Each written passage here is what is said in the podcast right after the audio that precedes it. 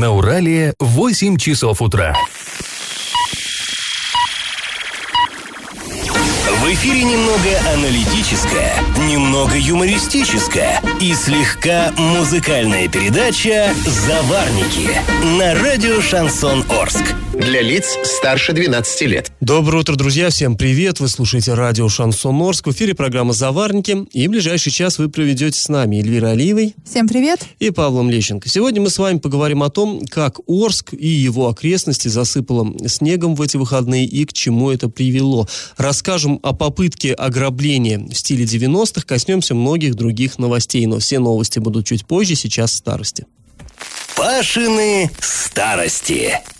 На этих выходных Орск буквально засыпало снегом, только уже все уже приготовились, свыклись с мыслью, что зимы не будет, зима кончилась, весна, вот она все вроде бы тает, снег течет, и э, посыпало с неба. Да так посыпало, что не видно было низги. Ну, понятно, что э, между даже отдельными районами Орска было сообщение прервано, э, была, например, закрыта дорога на Мостострой, да, вот, казалось бы, это часть города, это даже не загород, а, однако же дорогу перекрыли. Ну и, конечно же, городские службам пришлось усиленно заниматься расчисткой вот этих завалов. И нам показалось интересным, а как раньше, как раньше это происходило? Ну, понятно, что, да, погода-то у нас такая установилась, так, такой климат установился не вчера. И действительно, в прежние времена власти очень оригинально подходили э, к вопросу расчистки города. Вот, например, семьдесят лет назад, э, как раз зима сорок девятого пятидесятого годов, она была рекордно снежной, тогда вообще осадков было просто тьма, город заваливало. И э, интересно, как решали городские власти эту проблему. Вот знаете, когда не так давно я вам рассказывал, да, про газеты там пятидесяти-шестидесятилетней давности, сорокалетней, то есть как Новый год встречали в Орске. Так вот, новый пятидесятый год, когда Орск встречал, там был такой репортаж, я вам зачитаю фрагмент. Проспект имени Сталина, ну, имени Сталина, это нынешний проспект Мира, проспект имени Сталина. Репродукторы разносят по заснеженным улицам торжественные звуки праздничной музыки. Пушистые снежинки искрятся в лучах уличных фонарей. Романтика, да, здорово, все искрится, все. А потом, если мы сейчас смотрим а, документы, подписанные второго января тысяча девятьсот пятидесятого года, в архиве находим их, оказывается, что эти пушистые снежинки, они наделали делов в городе, завалили вообще все. И второго января а, городской совет проводил экстренное заседание. Вообще тогда, тогда отдыхали люди всего один день. первого января выходной, все, второго выходим на работу и работаем. Так вот, арчане вышли на работу, вышли точнее на улицы, и оказалось, что до работы добраться невозможно. Все мет... перем... Перем... переметы на трамвайных путях, на автодорогах, везде. Не пройти, не проехать, ничего. Так вот, собрались, собрался горсовет на заседание экстренное и решил попросту вызвать, отозвать из отпуска даже заместителя руководителя исполкома, председателя исполкома. Дело в том, что председатель исполкома тогда был в Оренбурге на областной партийной конференции, его тревожить то ли не решились, ну, важное дело, да, то ли его, э, как сказать, а может и нельзя было вызвать, потому что, ну, поним, понимаем, если в городе не пройти, не проехать, то, наверное, с Оренбургом связь тем более была а, плохая. И в итоге вот было а, признано такое, а, принято такое решение. В связи со снежными заносами, ослаблением торговли, отозвать на работу из отпуска зампредседателя горосполкома товарища Гуревича Н А с предоставлением ему оставшихся дней отпуска в другое время года.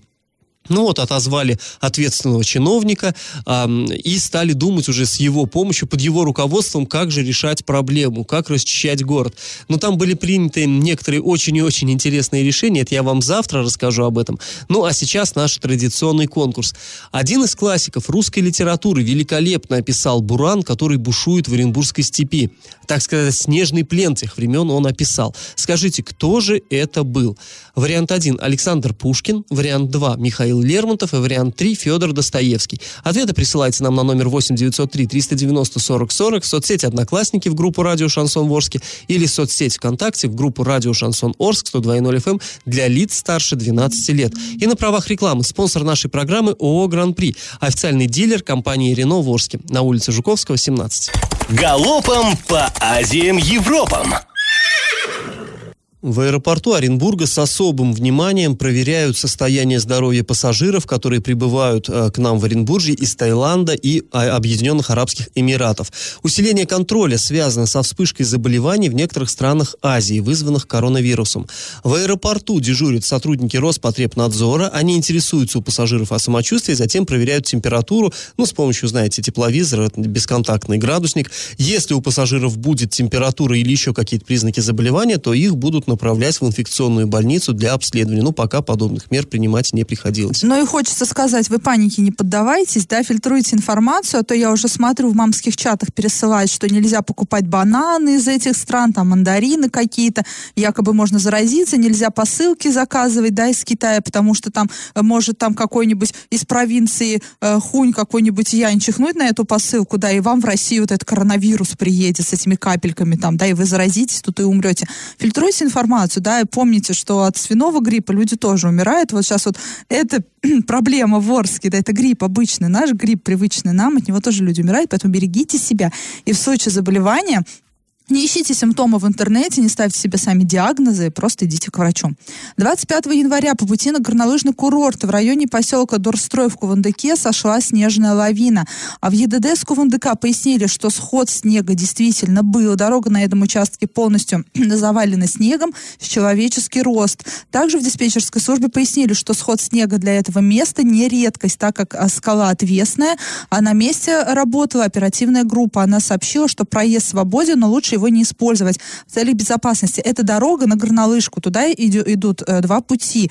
Через деревню Гудамарова и через вот этот вот поселок мимо отвесной скалы. Вот вы, если любите, да, если вы горнолыжники, вы вот этот путь лучше пока не используйте. Ну, зимой, по крайней мере. Совершенно верно. Друзья, хорошая новость. В финале третьих зимних юношеских олимпийских игр сборная России, игроки до шестнадцати лет, одержали победу над сверстниками из Соединенных Штатов со счетом четыре ноль. Разгром счет. Завоевали наши ребята золотые медали. Турнир проходил в швейцарской Лозанне. Так вот, Россия впервые выиграла турнир на юношеской олимпиаде и привел к победе ребят наш воспитанник Орской школы хоккея Владимир Филатов. Раньше он когда-то выступал за команду Дюс четыре тысяча девятьсот восемьдесят пятого года рождения. Сам он уроженец города Гая. Ну, приятная новость, что сказать. После небольшой паузы мы вернемся в эту студию и поговорим с вами о том, кто же будет оплачивать горячее питание школьников. И как это понимать. Начальник э, управления образования администрации города Оренбурга Лариса Бибешко прокомментировала инициативу президента Владимира Путина кормить с сентября двадцатого года учащихся начальных классов бесплатным горячим питанием.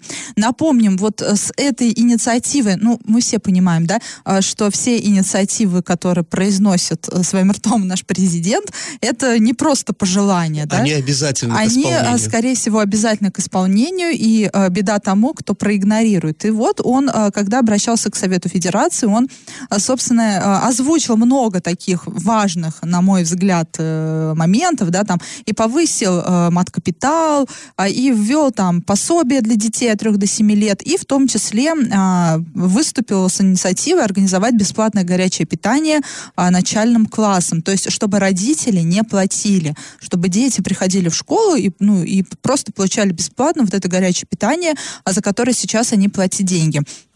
И якобы уже с сентября двадцатого года нужно вот это вот все вводить. Ну, по мере там оснащенности школ, вот этими вот столовыми, пищеблоками и прочее, прочее.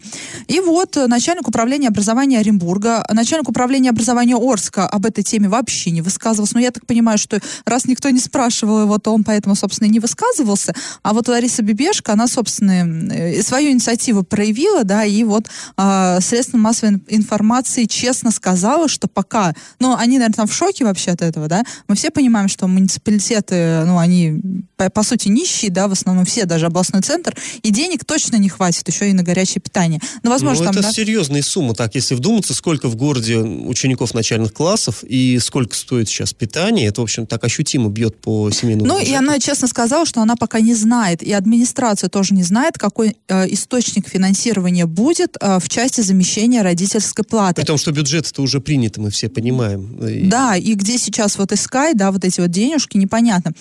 И процитируем Ларису Бибешко. Во всех школах Оренбурга техническая возможность кормить бесплатным горячим питанием с первого сентября текущего года есть. Но я так понимаю, что пищеблоки оборудованы. На сегодня питание в общеобразовательных учреждениях организовано на достаточном уровне, производится регулярно, и поставляемая продукция достаточно высокого качества. Кормят детей комбинаты, которые, по ее словам, соответствуют всем требованиям. Этих комбинатов школьного питания несколько, и работают они не первый, не первый год. И лишь одна школа в областном центре самостоятельно готовит пищу. Но и, коль уж там вот оборудовано, да, это все, и вроде как бы есть техническая возможность греть эту пищу в школах и предоставлять горячее питание, но есть проблемы именно с финансированием. Сейчас э, складывается вот эта вот сумма из региональной дотации, это восемь рублей, городской пять рублей и родительской части. Это вот э, порция, да, я так понимаю, вот, вот этого вот горячего питания. Э, э, регион доплачивает за эту еду восемь рублей, город пять рублей, все остальное платят родители. И в настоящее время неизвестно, э, как, как, из какого бюджета будут возмещать именно вот эту родительскую часть. Возможно, из регионального, возможно, это будут дотации какие-то. Возможно, не знаю, федераль, федералы какие-то там дополнительные источники финансирования. На дороге же они там по федеральным программам выделяют деньги. Возможно, тут будет какая-то новая федеральная программа, да, горячее ну, в общем, питание если, во все если школы. Коротко вот это все сказать, да, подвести итог, техническая возможность есть, без проблем, нет финансовой возможности. Ну, если вот учесть, что примерно шестьдесят рублей стоит горячее питание, то родительская плата, это, ну, не знаю, восемьдесят процентов от, от да, этой да, вот да, суммы. Большие, большие деньги. деньги, да, по сути. А после паузы мы вернемся в эту студию и поговорим о масштабном ДТП на Оренбургской трассе во время бурана. А, э, на, и на правах рекламы спонсор программы ООО «Гран-при», официальный дилер «Рено» в Орске на улице Жуковского, семнадцать. Я в теме. Ну и снова мы поговорим о метели, которая разразилась на этих выходных, и было много, натворила она, конечно, бед. И вот, например, масштабнейшее просто ДТП произошло на Оренбургской трассе в районе поселка Халилово. Поселок или село, что это, я даже точно не знаю, по-моему, поселок все-таки. Так вот, двадцать пятого января там столкнулись сразу двенадцать автомобилей. Представьте, двенадцать штук, причем и грузовые, и легковые, и вот эта вся мешанина, она растянулась аж на сто пятьдесят метров. А причем вот э, предыдущую вот подобную снежную метель, да, перекрыв... когда перекрывали трассы на этом же участке, было тоже массовое ДТП. Но тогда семь машин столкнулись, тогда обошлось без пострадавших, тогда занесло там под грузовик один автомобиль, он не соблюдал дистанцию с впереди идущим, и там в итоге вот друг к другу такой получился боулинг, скажем так. А здесь, считай, еще более масштабный, опять на этом же участке. Да, и, ну, здесь что можно сказать? На самом деле были очень сложные погодные условия. Вот двадцать пятого числа я тоже, наверное, по городу тут ехал, и действительно стал тормозить, тормозной путь как какой-то, ну, чудовищно длинный, потому что э, снежная каша на дороге, шипы здесь совершенно не спасают, скользко, и вот приходилось плестись там, да, буквально по тридцать-сорок километров э, на самых ровных участках разгоняясь, потому что понимаешь, что начнешь тормозить, ты, тебя будет просто нести, нести, как на катке. Ну и вот здесь примерно так и получилось. Э, в полиции нам рассказали подробности, что же все-таки произошло. Значит, первое ДТП – это автомобили Daewoo Nexia э, и Nissan X-Trail. Получилось, что Нексию выбросило на встречку, и он столкнулся с а, Ниссаном. По счастью, скорость была небольшая, то есть водители все-таки осознавали, что а, погода не позволяет лихачить, и, но, тем не менее, лоб в лоб, понятно, столкнулись, а, и там были даже пострадавшие, но, по счастью, без трагедии обошлось. То есть травмы были, и вызвали скорую, но ничего такого вот, вот непоправимого все-таки не произошло. Через несколько минут второе ДТП тут же рядом, а, Черри Тига и Nissan X-Trail, опять-таки. Потом выехала на место вот бригада скорой медицинской помощи. Приехала туда на место, потому что вот води- пассажиру и водителю Daewoo Nexia э, за рулем был мужчина восемьдесят пятого года рождения, пассажиром женщина шестьдесят первого года рождения. Надо было им вот э, не, оказать необходимую медицинскую помощь. То есть это третье ДТП уже, Daewoo Nexia? Нет, а, нет, Daewoo Nexia первая, да, это все, первая. Вижу, вот ага. Они вызвали, к ним поехала скорая, чтобы их отвезти. В итоге их потом госпитализировали в лечебное учреждения. Вот третье ДТП, сразу несколько э, транспортных средств. Во-первых, это автомобиль Скания. Ну, чтобы вы понимали, автомобиль Скания, да, это фура. Это грузовик. Так вот, эта Скания стала объезжать карету скорой помощи. Чтобы объехать карету скорой помощи, выехала, вот этот, выехал этот грузовик на полосу встречного движения, где столкнулся с автомобилем «Газель». Но, опять-таки, скользкая дорога, вот эта вот махина, фура, она э, ехала, как нам объяснили, не слишком быстро, но, выехав навстречу, а, и, я так понимаю, что просто не очень видели, что навстречу идет «Газель», поскольку мело. Метель. А мело очень сильно. Я видела видеозаписи оттуда, там прям вообще ничего не видно, и э, не видно даже было вот, вот это скопление машин, ДТП, то есть люди ехали по трассе, и они просто не знали, что впереди, а просто куча мала. Ну и да, если здесь вот представить себя на месте вот этого, там, ну как сказать, дальнобойщика, да, вот этого водителя грузовика, он едет, вдруг из метели выныривает вот это скопление машин, он пытается объехать, и на тебе в лоб «Газель». Ну, по счастью, опять-таки, скорость была невысока, поэтому столкновение произошло, но, опять-таки, ничего такого страшного, никому там не потребовалась э, даже помощь врачебная. Далее, водитель автомобиля «Газель» столкнулся с той же самой многострадальной «Нексией», которая от удара врезалась в комбинированную дорожную машину. Ну, КДМ, знаете, вот эта вот машина, которая, у нее и скребок, который сдвигает снег, ну, с оранжевыми мигалками дорожная машина, опять-таки грузовик, а после в карету скорой помощи, которая, собственно, приехала на выручку. То есть вот такой вот кишмиш там вообще что творилось, после чего эта скорая помощь откатилась и столкнулась еще и с автомобилем Скания. Вот тена. То есть вот это вот все происходило, сами понимаете, вот я, я дольше читаю, чем это происходило э, в реальности. В результате четвертого ДТП водитель автомобиля Lifan наехал на автомобиль «Газель», который перед этим въехала в Сканию. Получается, что так. В пятом ДТП Lifan столкнулся с, автом... с автомобилем Nissan Almera. В шестом Nissan Almera врезался в Skoda Yeti. А седьмое ДТП, оно вообще произошло метрах в пятидесяти-семидесяти вот от вот этой вот безумной вот этой мешанины, да, вот, э, вот этого жуткого ДТП. Ну, жуткого не по его последствиям, а по его масштабам. А, так вот, там получилось два тяжело груженных автомобиля «Скания». Повторюсь, на такой трассе они, ну, малоуправляемые. Они ехали... еще в сильный ветер, они же неустойчивые ко всему. Да, прочему. Он и парусит, плюс ко всему. В итоге вот эти две «Скании», они ехали в одном направлении, то есть они не лоб в лоб, а друг за другом. И одна «Скания», водитель заметил вот это вот впереди, вот это все скопление техники, стал тормозить, ну и другой его, что называется, догнал. То есть просто не сумел затормозить вовремя, и его инерцией бросил, и он э, взад врезался своему же вот как бы коллеге, такому же вот так, такому же автомобилю, который управлял с таким же дальнобойщиком. В общем, повторюсь, протяженность участка всех вот этих ДТП составила около ста пятидесяти метров. Ну, опять-таки, ура, ура, что никто, никаких трагедий не произошло. Ну, сами понимаете, а вот тем, это... кто пострадал, тем выздоровление, конечно. Да, мы, конечно, желаем выздоровления. Ну, и снова обращаемся ко всем автолюбителям. Ну, если Если есть предупреждение, что не стоит вылезать на загородную Ты знаешь, трассу, Паш, ну, люди, надо прислушиваться. Люди это... тоже писали, что вот, почему они там были, трассы же закрыли, трассы закрыли в час. То есть, если в этот момент машины ехали по дороге, значит, они оказались там еще до закрытия трасс. Мести начало гораздо раньше.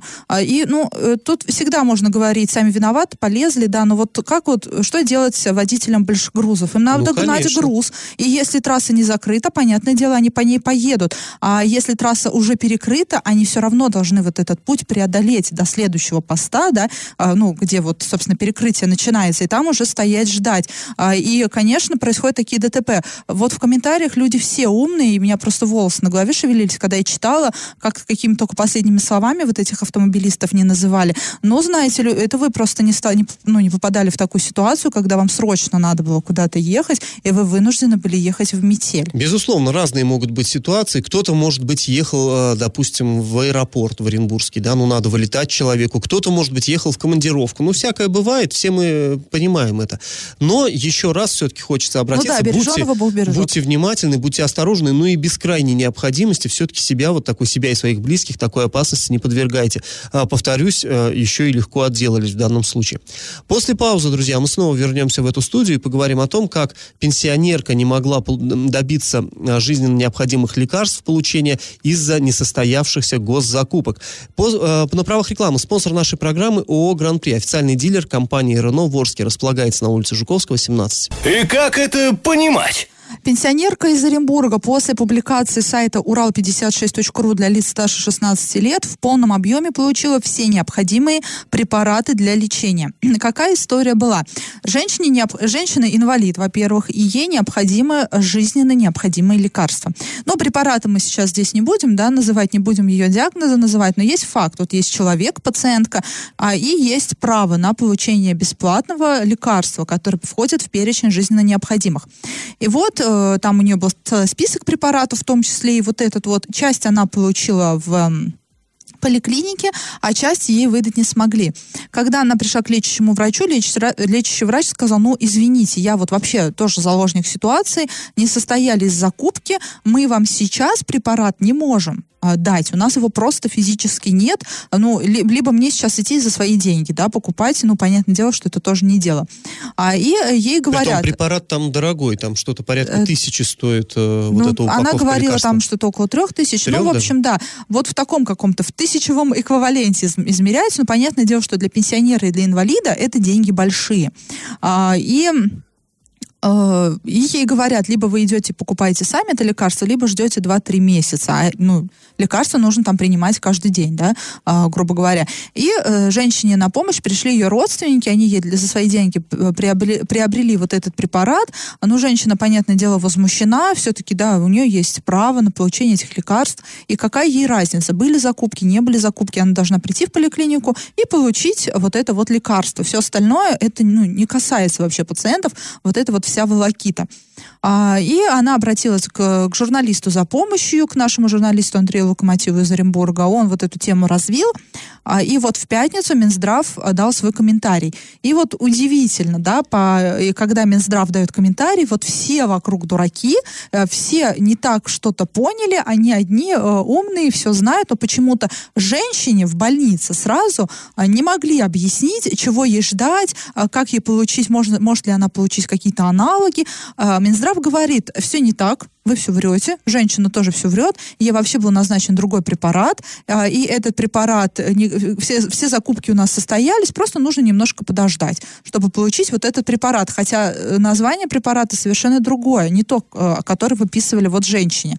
Но, да, в общем... Ну и вообще, что значит немного подождать, если это жизненно необходимое лекарство, куда ждать? Она это... якобы заявку оставила тридцать первого декабря и, э, на вот это лекарство, и срок согласования этой заявки один месяц, то есть до тридцать первого января ей должны выдать это лекарство. тридцать первого января еще не наступило, да? Не наступило же еще? Нет, пока. Вот. И, э, и, и все, да? Все все не так поняли, все нормально, паники, причин для паники нет. Мне, и мне вот непоня- непонятно, почему тогда пациенту это не объяснили. Почему она говорит название одного препарата, он, наверное, у нее где-то записан, рукой врача, наверное, в направлении записан, да, вот этот препарат. А Минздрав говорит, что нет, этот препарат не назначался, назначался какой-то другой. А ждать не надо два-три месяца, нужно всего лишь месяц подождать. А, оказывается, заявку там какую-то надо оставлять, которая один, э, ровно месяц обрабатывается. Почему лечащий врач, главврач, поликлиники, почему они не, не смогли это пациентке э, вот это все объяснить, что она возмущенная пошла в средства массовой информации? Информации. Ну, на самом деле, вот мне э, лично, для меня здесь все, ну, мне кажется совершенно ясным. Я в похожей ситуации был. У меня в свое время ребенок заболел ангиной, и, ну, поскольку детям не все лекарства подходят взрослые, да, там довольно, довольно сложный какой-то антибиотик, очень дорогой надо было э, давать ребенку. И э, дали мне рецепт на бесплатное лекарство. Я пошел в нашу муниципальную там аптеку, вот где именно такие э, выдается. Мне сказали, ну, сейчас нету. Я говорю, а когда будет? А как будет, вы оставьте телефон, мы вам перезвоним. И я как-то немножко так обалдел от таких дел. Ангина у ребенка, он а, же не будет требует ждать. Срочного лечения, да, ну, да, ангина, это там, вообще смертельно опасно. И смертельно опасно, там жуткие побочки, ну, ну как бы там, да, осложнения, осложнения точнее, да. И так далее. А, в итоге, разумеется, я это лекарство купил на свои деньги, но я, по счастью, не пенсионер пока и не инвалид тоже пока, купил. Но и потом, наверное, неделю через три мне позвонили, говорят, вы приходите, заберите вот это свое лекарство. То есть, ну такое, на самом деле, практикуется. Я думаю, сейчас нас, нас люди слушают, и они как бы немножко не понимают, понимают, о чем говорит Минздрав, потому что с такими сталкивались, с такими да, проблемами. Да, и я тоже, я люди. крайне возмущена. Вот этот комментарий Минздрава меня очень сильно возмутил, потому что, ну, вот так из нас делать дураков, это надо уметь. И это не первый раз, не первый раз.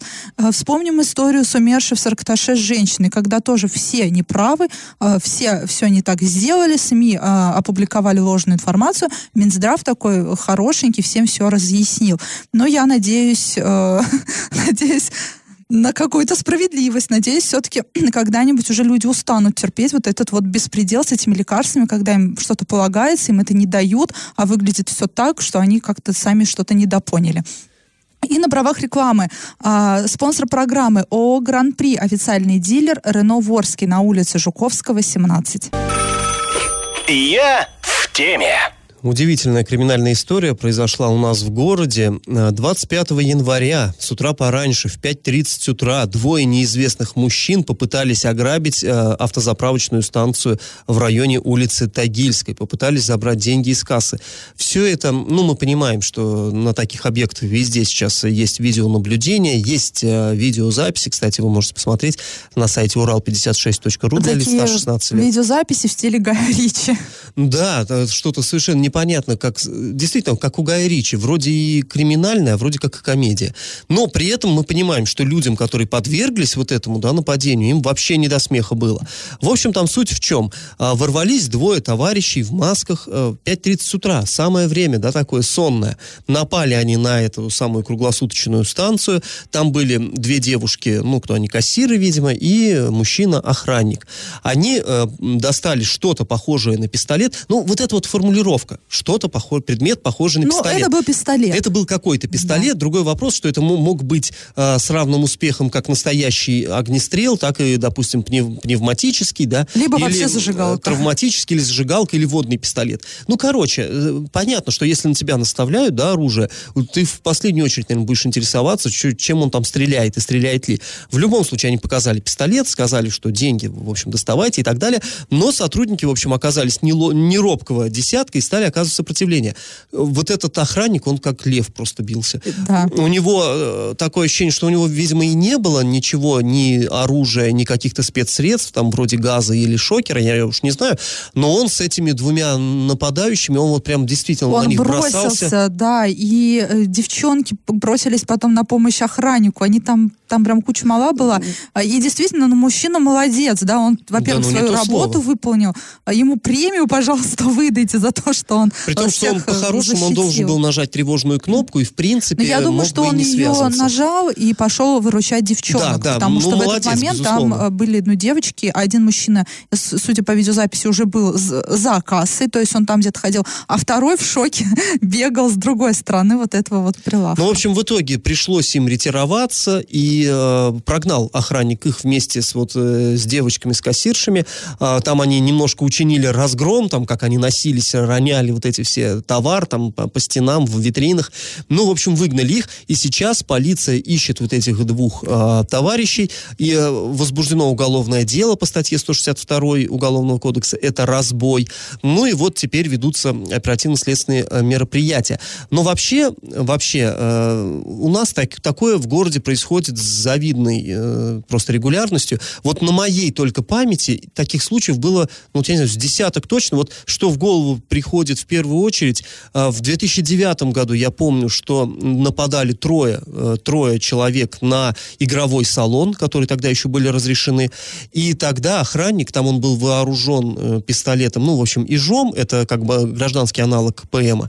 И он э, по ним стрелял. Там тоже у них было там что-то с собой, нож и предмет, похожий на пистолет. Потом оказалось, что это был воздушный пистолет. Но он-то, понятно, разбираться в этом не мог. Три человека нападают с оружием. Он открыл стрельбу на поражение. В итоге двое подранены были, вот эти нападавшие, а один ранен тяжело и скончался в больнице. И я помню, я тогда писал вот этому парню, который охранник, который открыл стрельбу, его, ну, полностью его оправдали, он совершенно действовал в рамках своих инструкций, и даже ему вручали тогда наградные часы от э, полиции, полицейские за, вот, за его мужество. А потом был случай такой вот анекдотичный, это в тринадцатом году тоже на Новосибирской, какой-то товарищ ворвался в пивной магазин и тоже демонстрировал продавщице пистолет.